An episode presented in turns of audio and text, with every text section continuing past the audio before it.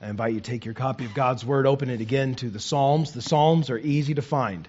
Take your Bible, find about the middle, and open it. If you land in Proverbs, like I just did, turn to the left a few pages. Uh, if you landed in Job, turn to the right a few pages. We're in the Psalms. Psalm 147, as we continue in this series through the last five Psalms of the Psalter. The Psalter is uh, not S A L T E R, not the thing you use to shake salt on your food at home, but the Psalter, P S A L T E R, is just a way of speaking about the whole book of the Psalms.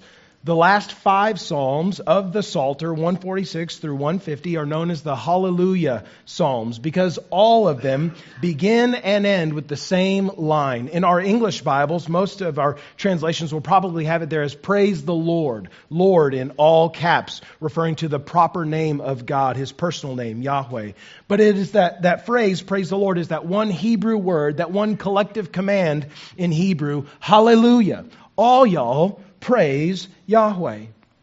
Today in Psalm 147, we get to look at many more attributes that God is to be praised for. And um, man, I'm just excited to be in Psalm 147 today. I have enjoyed studying this psalm, reading this psalm, thinking about how to preach it this morning. I'm just excited. So I, I, I hope my excitement shows, and I hope that you find yourself getting excited about Psalm 147 as we work our way through it as well.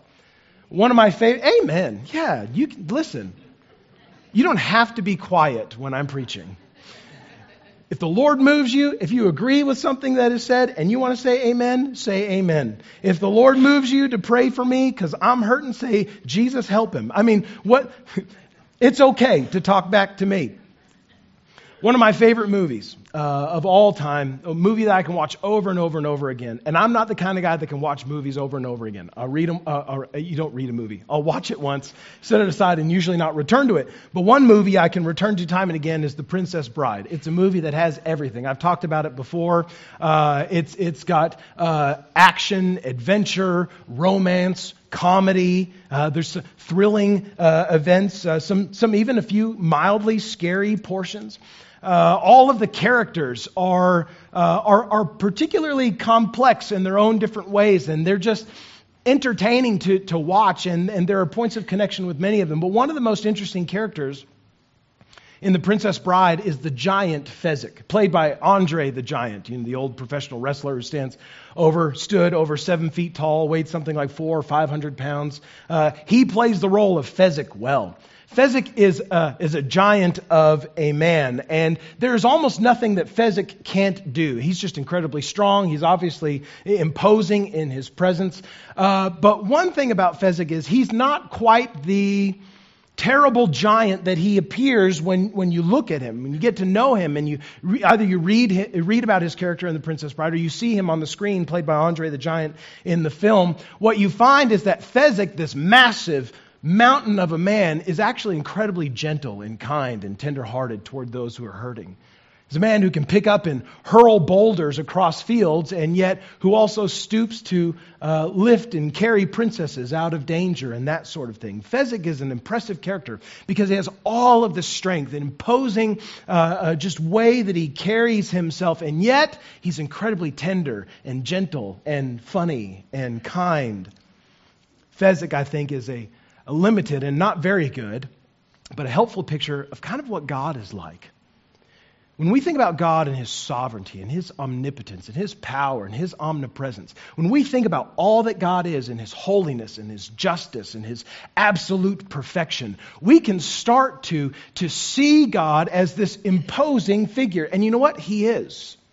When we think about God and all that He is and all that we aren't, we, we, and we put ourselves in this in the right sort of position in front of him, we see him for the massive giant of a being that he is, it can be terrifying until we get to know him and we draw near to him, until we, we hear from him and listen to what he's saying. We find that this God who is great and mighty and powerful and sovereign and creator of all things, able to do anything that is in his will to do, is also tender and compassionate to small, tiny, insignificant, hurting human beings like me and you. Amen.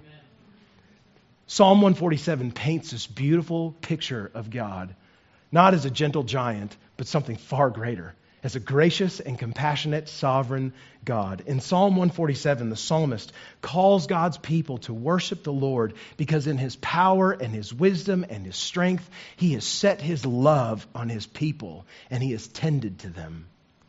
The main idea of Psalm 147, if I could just distill it into one line, would be this Hallelujah. All y'all praise the Lord because the sovereign Lord loves his people. The sovereign Lord loves his people. As we embrace this truth from Psalm 147, I hope that we would come to, as a church, as Christians, followers of Jesus, that we would come to love singing songs of praise to God because He has concerned Himself with us. The reality that God has seen us and is concerned about us and concerned for us, and that He stoops to serve us, ought to bring us to sing with joy to Him. I invite you stand as you're comfortably able as we read Psalm 147. Read it out of your own Bibles. You can follow along on the screen uh, behind me if that's helpful to you. I encourage you, though, keep your Bibles open so you can make notes uh, in it or circle phrases that stand out to you as we work through it. Listen to the word of the Lord. The psalmist, in the inspiration of the Holy Spirit, writes Praise the Lord, for it is good to sing praises to our God, for it is pleasant and a song of praise is fitting. The Lord builds up Jerusalem. He gathers the outcasts of Israel. He heals the brokenhearted and binds up their wounds. He determines the number of the stars. He gives to all of them their names. Great is our Lord and abundant in power. His understanding is beyond measure. The Lord lifts up the humble. He casts the wicked to the ground. Sing to the Lord with thanksgiving. Make melody to our God on the lyre. He covers the heavens with clouds. He prepares rain for the earth. He makes grass grow on the hills. He gives to the beasts their food and to the young ravens that cry. His delight is not in the strength of the horse, nor his pleasure in the legs of a man, but the Lord takes pleasure in those who fear him, in those who hope in his steadfast love. Praise the Lord, O Jerusalem. Praise your God, O Zion, for he strengthens the bars of your gates. He blesses your children within you. He makes peace in your borders. He fills you with the finest of wheat. He sends out his command to the earth. His word runs swiftly. He gives snow like wool. He scatters frost like ashes. He hurls down his crystals of ice like crumbs. Who can stand before his cold? He sends out his word and melts them. He makes his wind blow and the waters flow. He declares his word to Jacob, his statutes and his rules to Israel. He has not dealt thus with any other nation. They do not know his rules. Praise the Lord.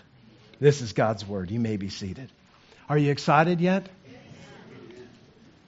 Man, hallelujah. The sovereign Lord loves his people. The psalmist takes three different stanzas, collections of lines, if you will, to tell us specifically the way that God loves his people. And verse, first in verses 1 through 6, he says, Hallelujah, praise the Lord, because God loves the wounded and the brokenhearted. The sovereign God of the universe takes time takes attention to love, to care for the wounded and the brokenhearted. As we said before, verse 1 opens with that call to collective worship. Hallelujah. All y'all praise the Lord. And it's the last line of the psalm as well. It's good to maybe underline or circle those two phrases just to remind you that this song is a song that is bracketed, it's bookended with praise to God. Continuing in verse 1, the psalmist says, I hope you caught it. It is good to sing praises to our God. It is good to sing praises to our God. It is pleasant to sing praises to our God. And a song of praise is fitting. Christian, is this true for you? Do you, do you believe, as God's word says it is, that it is good to sing praises? Now, I'm inclined to believe that by hearing your voices this morning as we were singing, that you do believe this, that it is good to sing praise to the Lord. And, and I, I've been praying this week that, that the Lord would lead us as a church, especially this week, to sing well, knowing that it is good to sing praises to God. And I think He has been faithful to do that.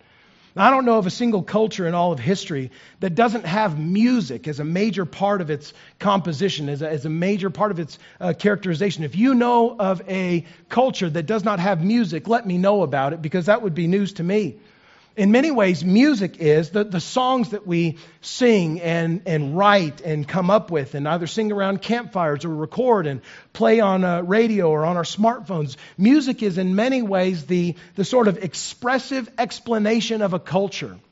We explain through songs the things that are most important to us. You can tell a lot about what a culture values, what a culture believes, by the songs that they sing. Tell a lot about what our world, what, what the world that we live in right now thinks by the songs that are playing on, on uh, pop radio stations. But this has been true of almost every culture that I'm aware of. The things that are most important to us are the things that cause us to sing. And so, certainly among the people of God, God's praises ought to be the things that we sing the goodness of God, the praiseworthiness of God, His sovereignty, His power, His grace, His mercy, all that God is and all who He is ought to fill our songs and be the content of what we sing. Yet in church, so often, I don't know why, but sometimes we just struggle to sing. Dudes, us especially.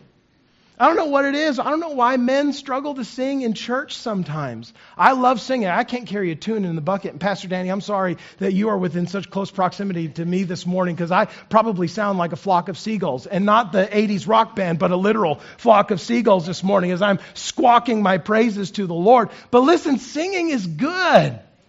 It is right. It is fitting, the psalmist says. It's like a key that slides into the lock that it was made for. That's what it is for a Christian to sing.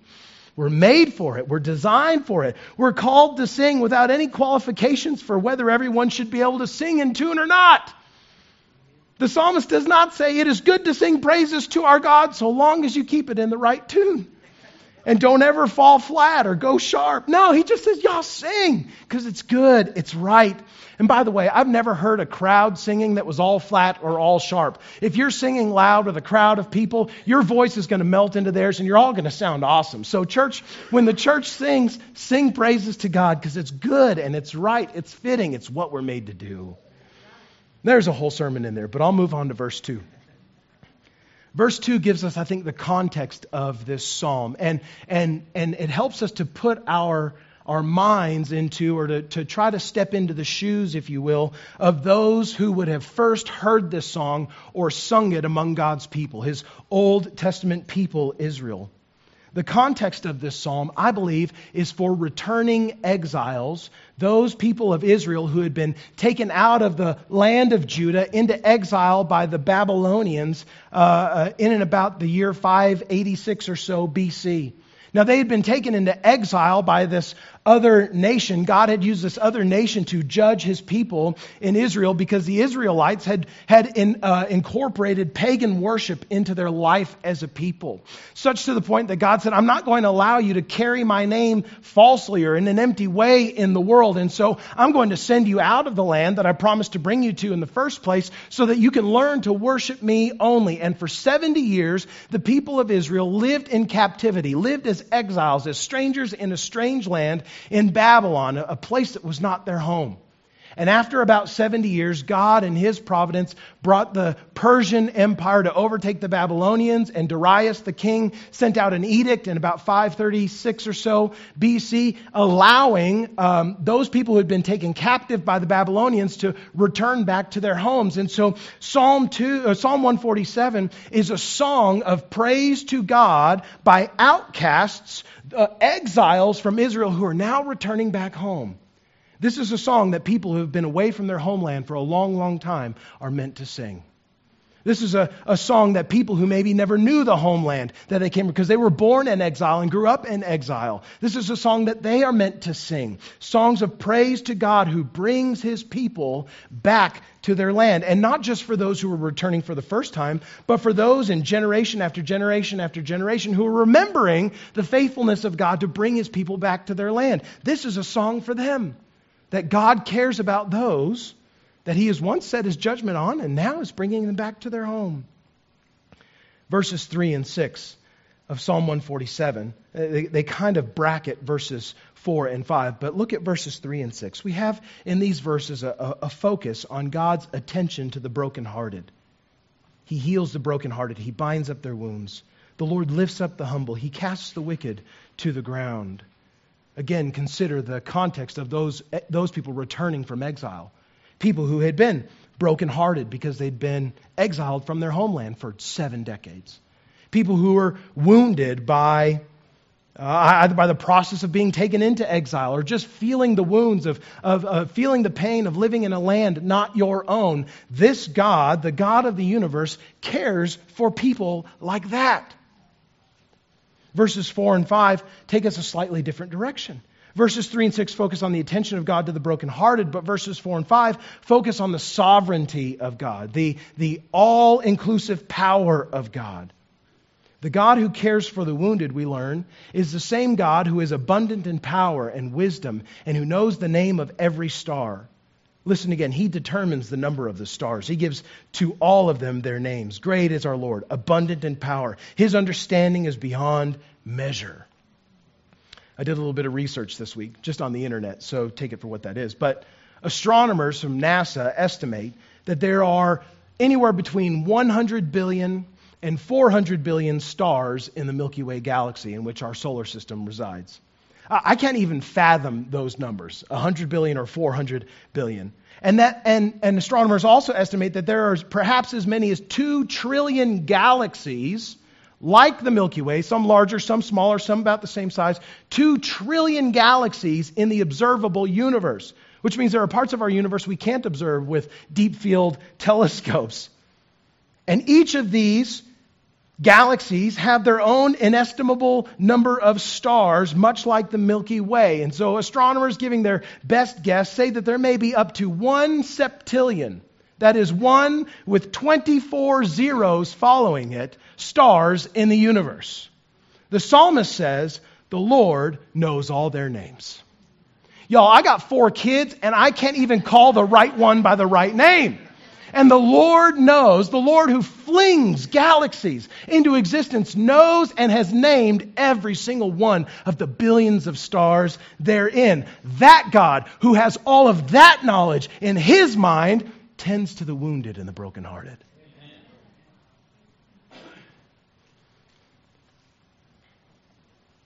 But it gets better.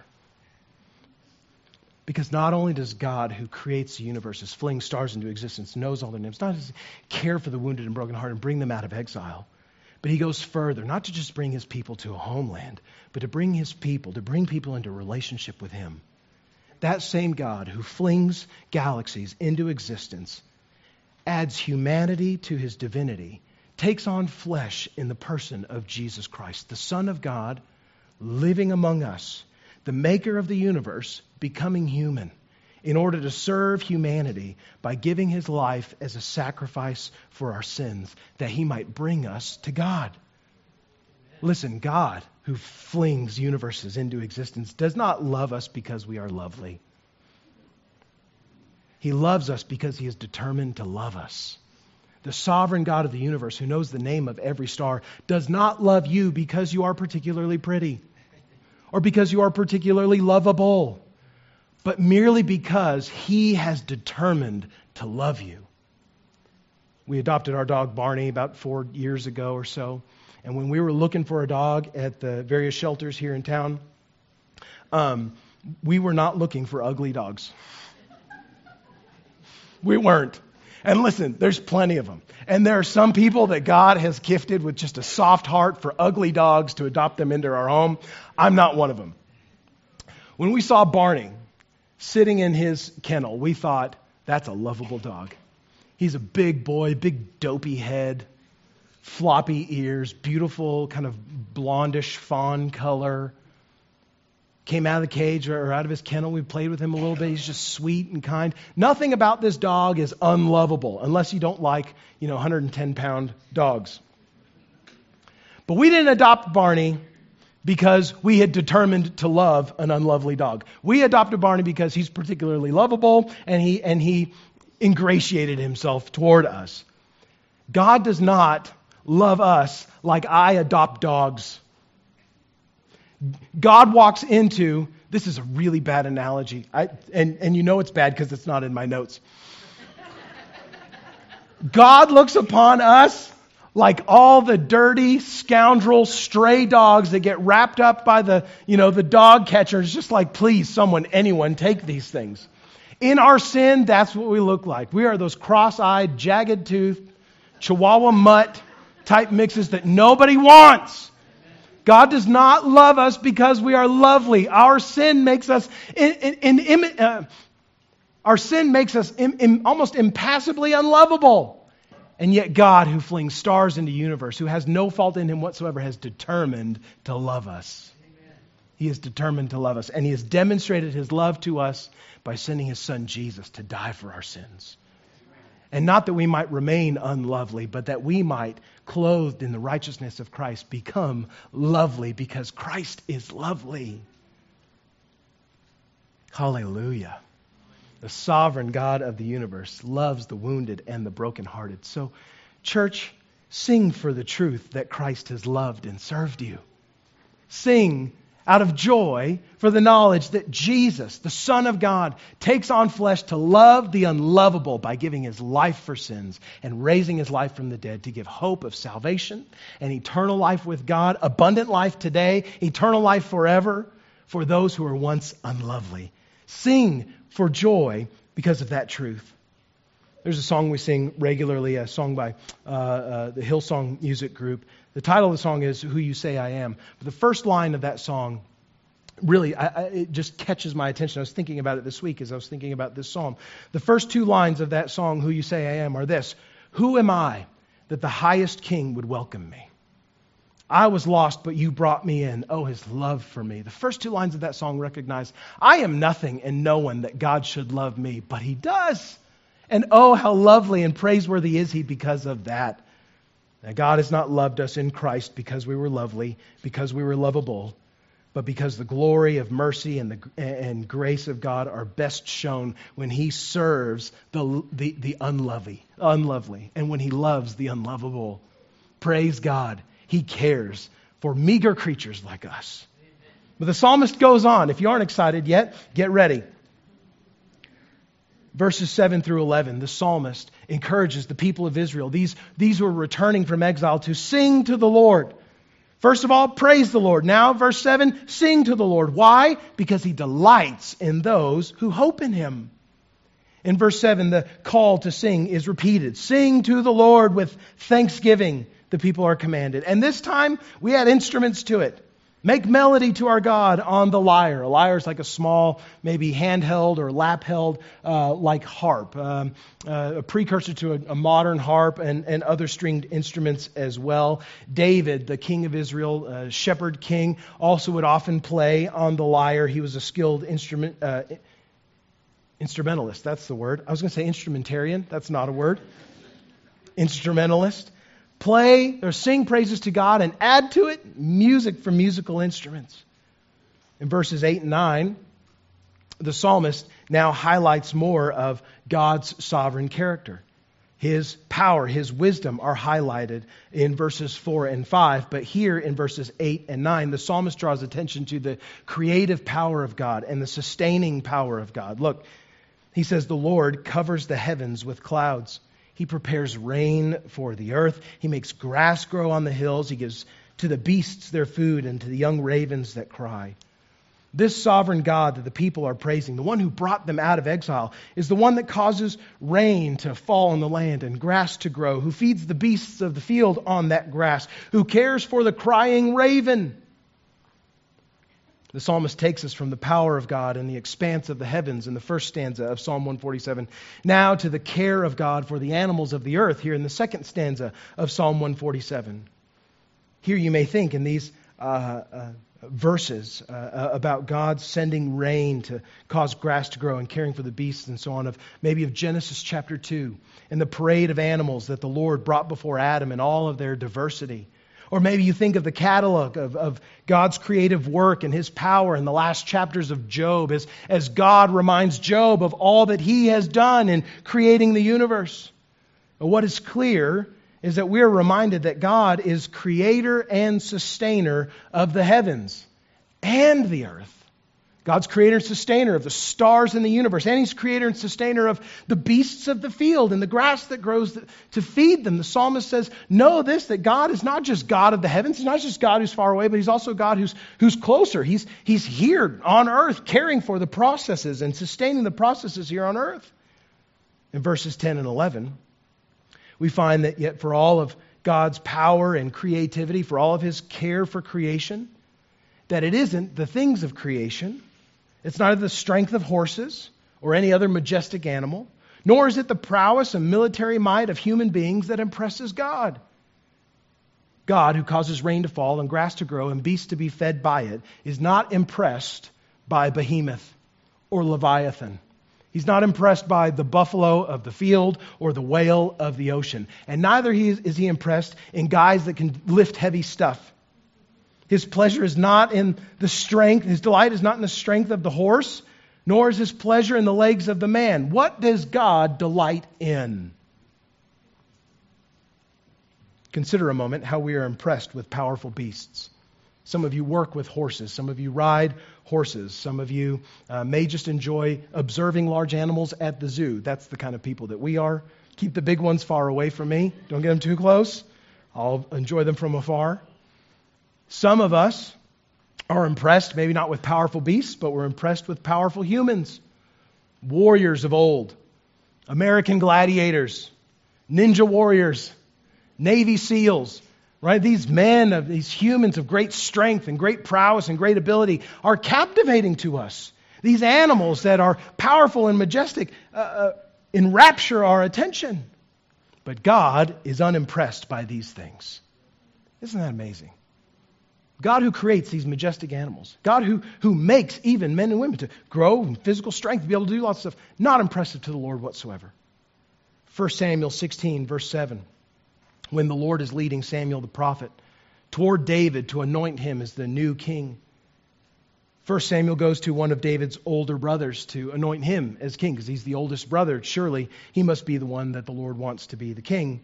1 Samuel 16, 7, the Lord said to Samuel, regarding David's older brother Do not look on his appearance or on the height of his stature, for the Lord sees not as man sees. Man looks on the outward appearance. Man is impressed by the strength of the horse, by the, the power of a man's legs. But the Lord looks on the heart. And verse 11 of Psalm 147 tells us precisely that all over again.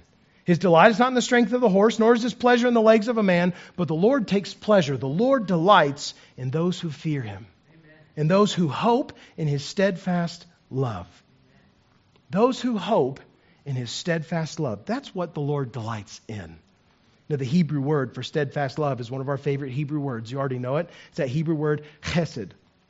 If you're not hacking up a little bit, you're not saying it quite right. Don't practice now.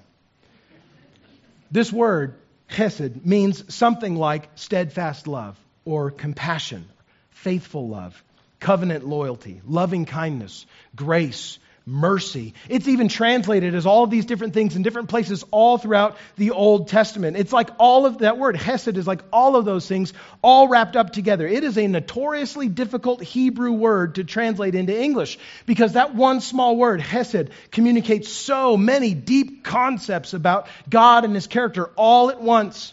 What is sure in these verses, particularly verse 11, is that while the Lord has many objects in creation that human beings might consider noteworthy and pleasing and fun to look at and impressive, that the Lord is favorably disposed with benevolence and acceptance toward those who wait expectantly for the expression of his grace and kindness. God loves those who hope in him. Just as God delights in those who hope in his steadfast love, who hope in his very nature and his character of being gracious and compassionate, slow to anger, abounding in steadfast love, so also is Jesus, his Son, the very incarnation and revelation in human flesh of God's love. Do you want to know what Hesed looks like? You look to Jesus. Do you want to know what it is to hope in God and to hope in His steadfast love? You place your hope in Jesus because He is the full expression of God's chesed. All this stuff wrapped up in Him. John the apostle writes in his first letter to the church, 1 John chapter 4 verses 9 and 10. He writes these words, listen. In this, the love of God was made manifest among us, that God sent his only Son into the world so that we might live through him. In this is love, not that we have loved God, but that he loved us and sent his Son to be the propitiation, the atonement for our sins. Friends, to hope in the chesed of God, the steadfast love of the Lord, is to place our confident expectation of God's covenant grace in the person of Jesus, whose great act of love was to give his life as atonement for sins. The Lord delights in those, his pleasures in those who fear him, who worship him, and in those who hope in his Son, Jesus. Christian, do you ever wonder if, if, if the Lord is pleased with you? Do you ever think sometimes in the middle of maybe your worst day, your worst sin, how could God be pleased with me? Man, that's like story of my life week to week.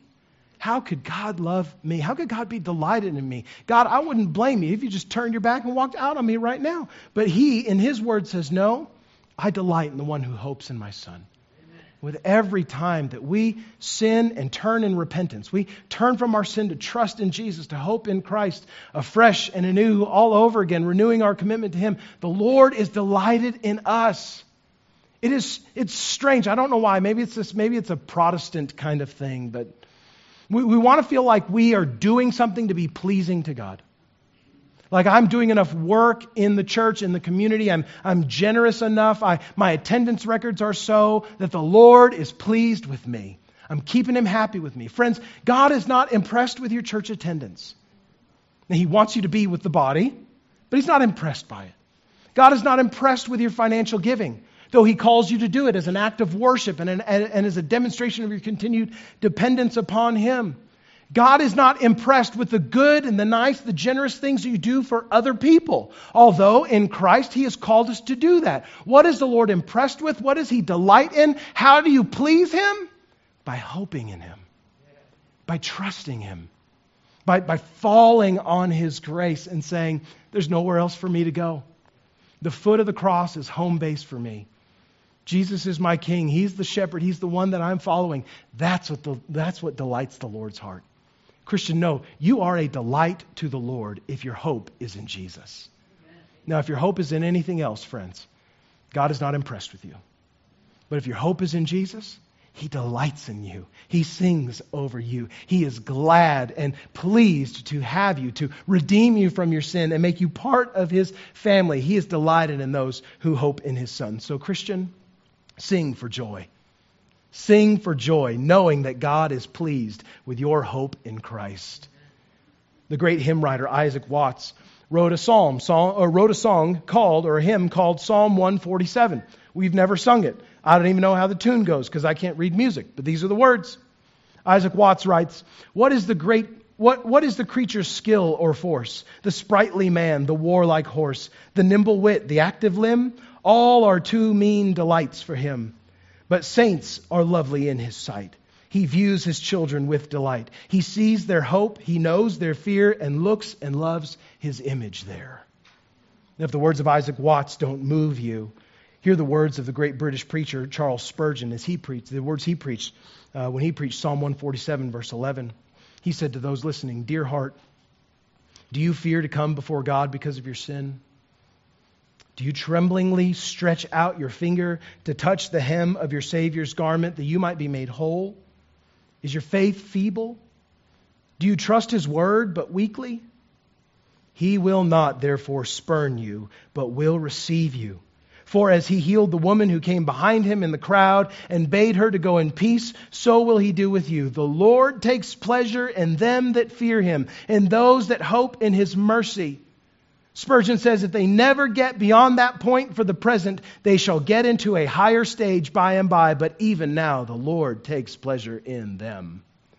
Christian, do you follow Jesus but falteringly? Know that the Lord is still pleased to receive you as you trust in Christ.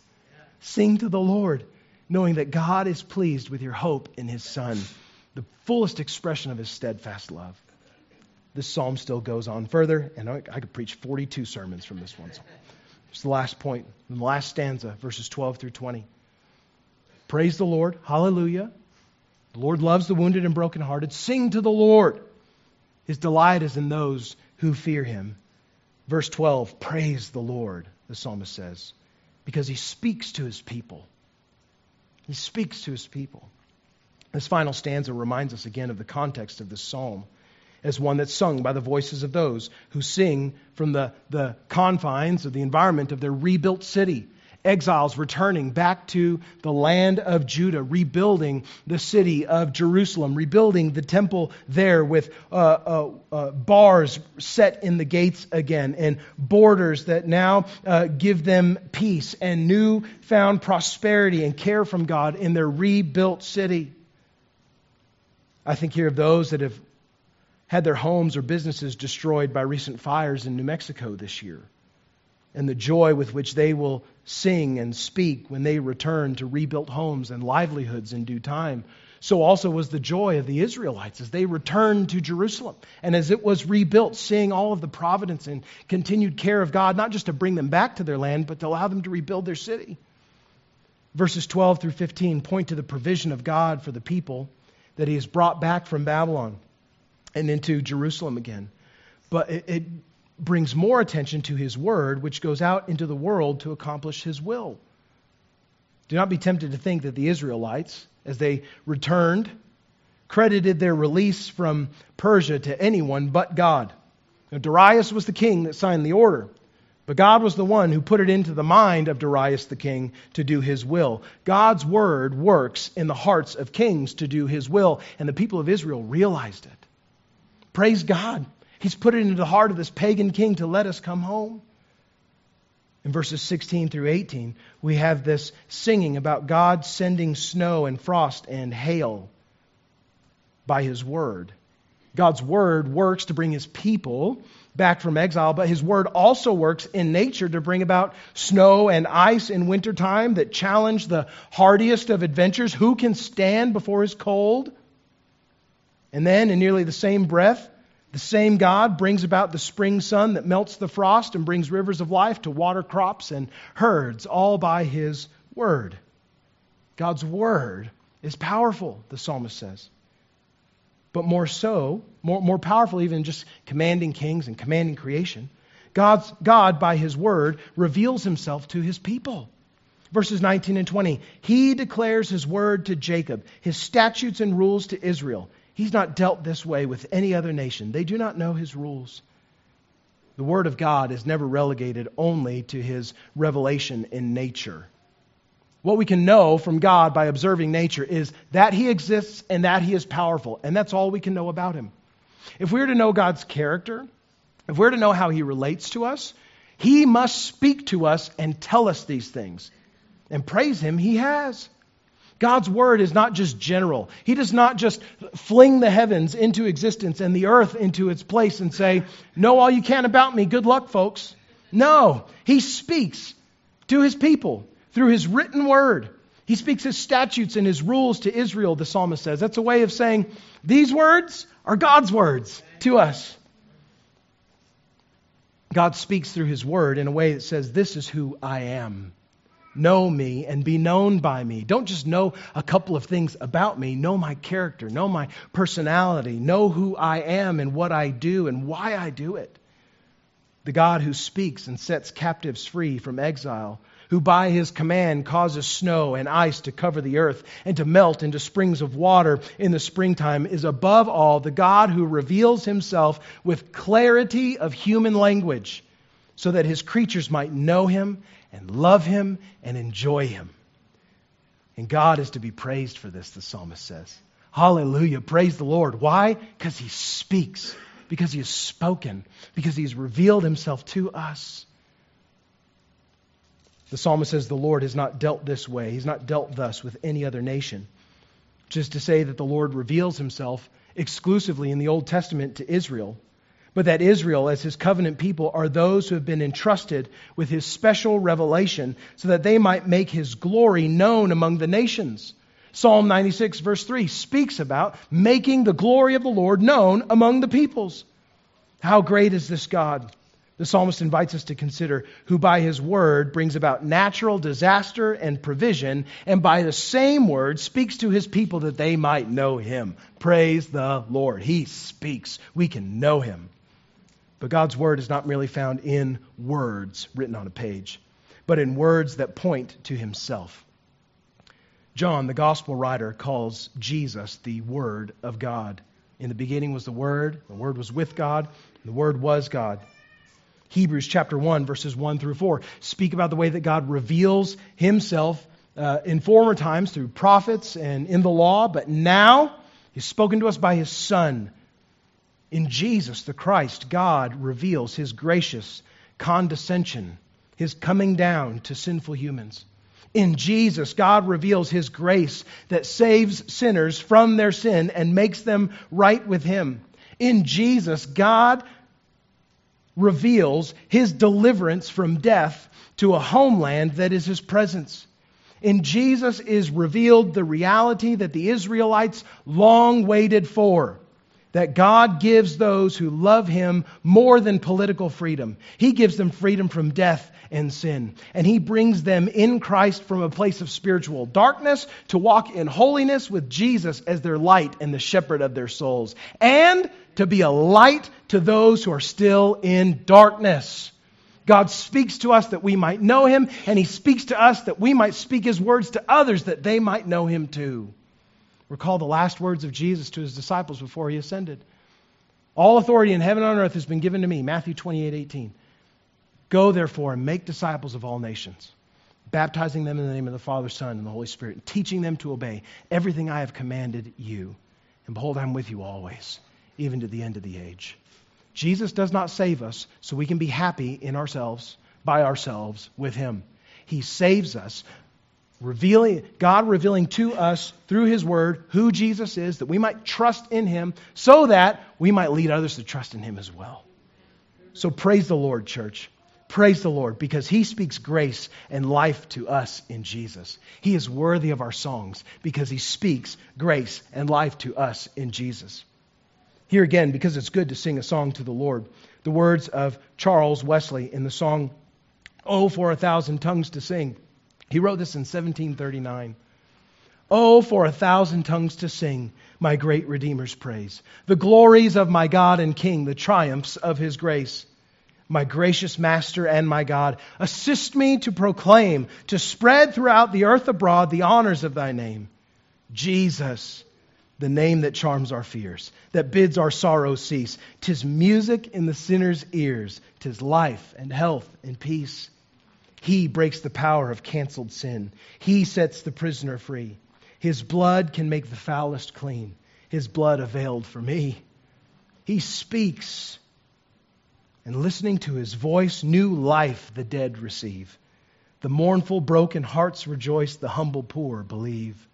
Glory to God, and praise and love be ever, ever given by saints below and saints above, the church and earth and heaven. Sing, church. God has spoken grace and life to us in Jesus. If you know him, if you know him, you can say with all the confidence of the psalmist that it is good to sing praises to our God. Oh, my friends, who is there like our God? He who sits enthroned over heaven stoops to serve the broken. He who fashions majestic creatures loves the lowly who hope in him. He who speaks worlds into existence tells us in his word and by the action of his son that he has loved us so to save us from our sin. Do you know this God this way? Christian, do you know this God this way? Does your heart delight in Christ the Savior? Is there a song in your heart to sing to our sovereign and loving Redeemer? If you've been changed by the love of Christ, you know that it is good and fitting to sing praises to Him. Amen. Here in our assembling and out among the nations. Hallelujah. The sovereign God, sovereign Lord, loves His people, and it is good to sing praises to Him.